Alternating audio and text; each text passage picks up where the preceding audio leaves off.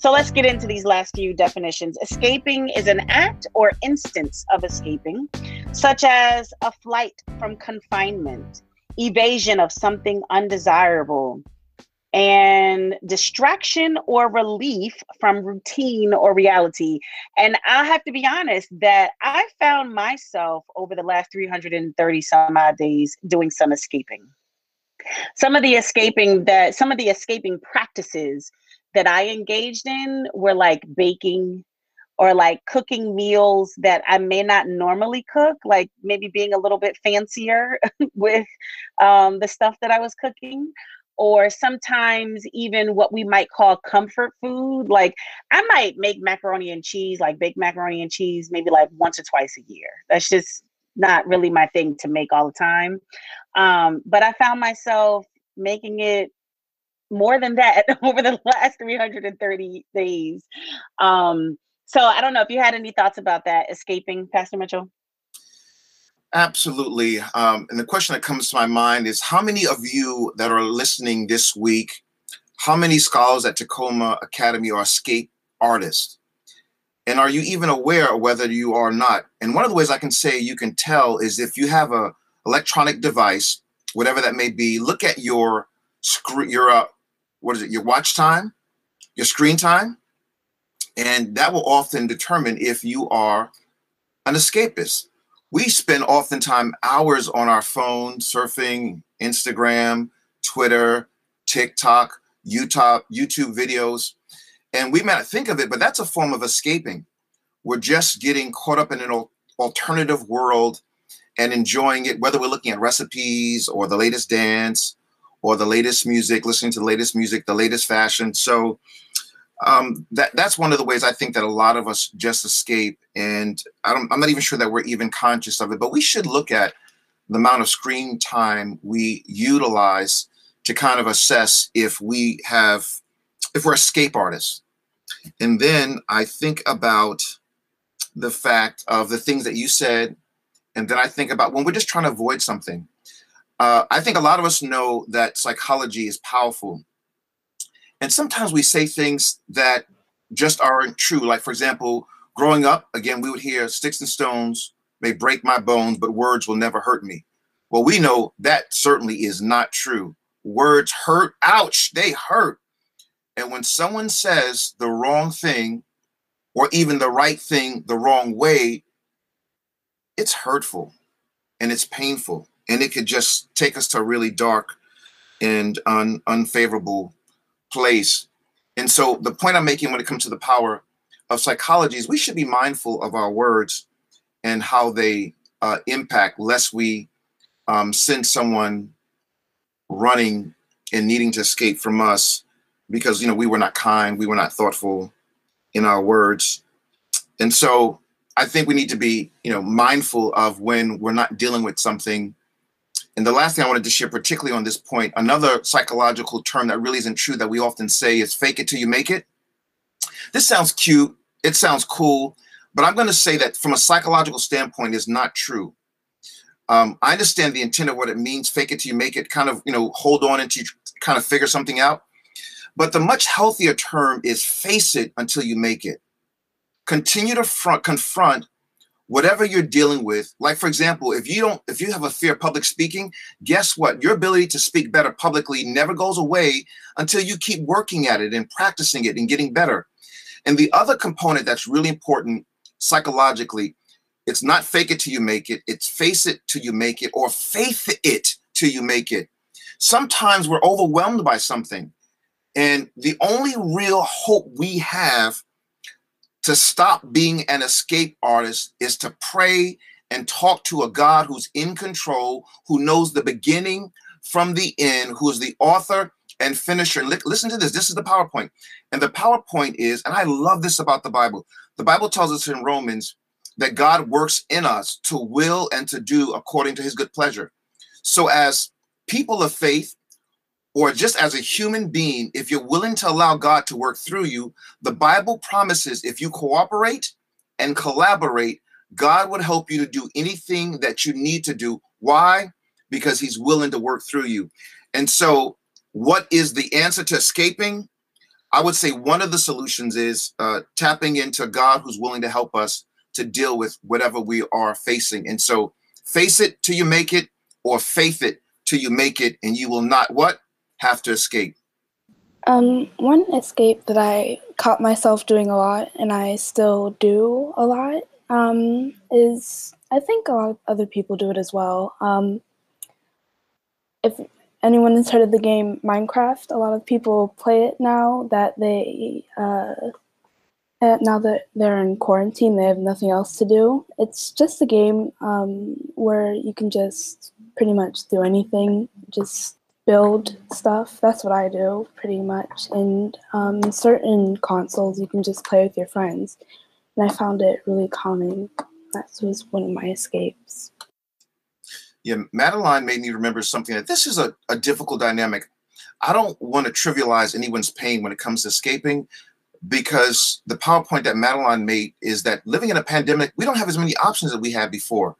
And so using video games, if we're a gamer or just, you know, YouTubing or the like, it really is a kind of an outlet. And I know for my sons, when I'm hearing them gaming, they're gaming with their friends and they're talking. And so for me, there's an allowance because it's part of how we now socialize within the context of the 21st century, living through a pandemic. Again, the caution for me is just being mindful of how long we're on and maybe setting an alarm so that we stop at a certain point and then at least take a little break, maybe before we return, so that we're maintaining some balance within our daily lifestyles. That's good. Thank you for sharing. Thank you for sharing your truth, Madeline. When Chaplain Burgess was talking about escaping and when she mentioned cooking, I thought about how I bake. Um, I feel like I talk about this a lot, but I bake quite quite often. Um, usually once a week, maybe twice a week, depending on if someone like asked me to make something for them. But I've found myself recently, whenever I'm like stressed or whatever, or I just don't want to do something, or I'm under a time crunch or whatever, I just okay, let me just let me just go bake something. Let me just let me let me distract myself for a little for a little bit because this is that it's it's my way of escaping, I guess. And I think it's important to realize that yeah, you know, everyone has their own like escape mechanisms and just ways they can detach from reality, I guess. But there's it's it's it's also important to know when you're doing something to because you enjoy it or whether you're doing something because you want to escape from what's going on or you want to detach yourself from real life. And you saying that really just put that into perspective for me because it's it's something that I do really really often. And half the time I'm baking, I'm just baking just to bake. I'm not baking because I want to make something. I'm baking because it's just a stress reliever. And then we're just stuck with all these cookies or whatever I made. I'm just like, well, I don't want them. What do I what do I do? I just did this for what? So that just that just came to mind for me. Well, Ayana, that was a real PowerPoint. I love that uh, you called us to think about and recognize that escaping is not again, it's not always a negative thing, and that it's a, it's a it can be a positive way to occupy ourselves. And um, next time you do all that baking with the cookies, just let a brother know, and I'll see if your parents allow us to meet up and like we can you can share those blessings, or you can give them to your neighbors, or what have you, that sort of thing glad to know we have some bakers on this podcast. Okay, so I think a lot of people have said some of my escape routes already, and I think like my phone and my computer are more like when I'm thinking about it right now, I feel like it's more of an escape than I thought about before. Because just looking at my screen time, it's like I understand I have stuff to do on my phone for like school sometimes. And like just throughout the day looking up stuff. And it's just the screen time is not adding up to what i actually need to do like it, it's more of like what i want to do you know and like being on tiktok being on instagram twitter snapchat whatever sometimes i find myself like I don't even post on social media barely anymore. And I just go on there. Like just opening the app just makes me feel okay. Like I'll just go on the app, see if anyone post anything. Not even see if anyone posted anything. Like I would just open the app right when I open my phone and then just go out and do something else. And it's just kind of weird. But also, I watch shows sometimes, like in my free time. Like right now, my show is A Different World. And I remember the other day when I was doing, I wasn't doing anything. So I was like, okay, let me do something. I watched like 18 episodes and I have no idea where the time went. But I just wanted to keep watching because it's a good show. So I just, I kept on watching and kept on watching. And I find myself doing that sometimes when I have time. And another escape, I guess, could also be like, um, I forgot what I was gonna say. Oh, it's kind of like a productive escape at the same time.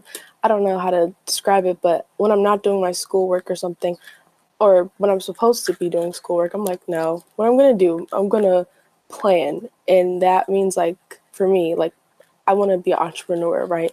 And like I wanna like do a couple other things in life.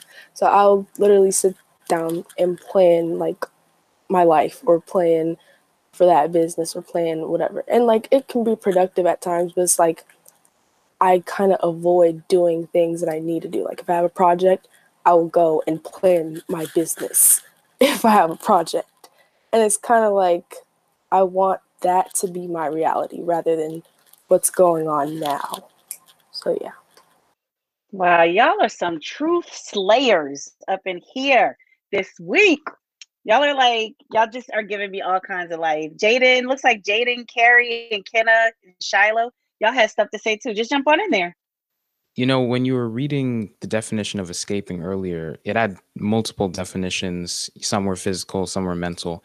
And I think some acts of escapism can be both. Like for some people, if you have a lot of work to do, people like to go on a walk. So it's clearing up your mind, but also you're physically away from what you have to do. I know one of my forms is driving, especially if I have a lot of stuff I need to do. I'll find one item I need to pick up at Target and then drive to the one that's all the way across town and then take the most roundabout way back just because I don't have to think about much when I'm doing it. Okay, so a lot of people were listing ways that they escape. And the question I asked myself to figure this question, well, to answer this question was what do I do excessively that I could change? And what I found was I sleep a lot. Like Fridays, I'm you guys will not see me until probably 12 or after. And on I guess days where I don't have a class, um, I ask myself like you should be productive and like prepare for the class or like the last class that had homework. Like you should you know, you should be productive or you should, you know, use your time wisely. Like I could pray now or I could read now. Um, but I'm just like, mm, mm, I choose my bed. And um, I found that like my room is like, I guess my safe haven, like the place where I feel most comfortable. And um, I'll go downstairs because I'll be like, oh, I need to interact with my family. But then as soon as I hear like noise or like a toy clatter on the floor, I'm like right back in my room. And last week when we had the snow day, I was I was literally in my bed the whole day. And I didn't go like out of my room till like it was like late. And um I was like, "Oh, you guys are still here. Like there are there are other like five people in my house." But something it helps me um like think less cuz I overthink a lot and it's a way that I can just, I guess, relax and like recharge. And um, I know there's like other ways, like I like to write as well. That's another way that I can escape per se. But the way that I use most often is just sleeping or just sitting in my room. Wow. I know there's a couple of hands, but I have to jump in here just really quickly. Uh, Chaplain Burgess and I spent a lot of time preparing, addressing this issue of sleep because when you all responded to the survey, this was one of the ways a lot of you identified with how you cope or how you manage and how you deal and how you endure. And so, um, Shiloh, thank you for being so honest and transparent and acknowledging that you know that honestly you can probably balance your time a little better. But thank you for giving us a real clear and clean look on how a lot of us often may escape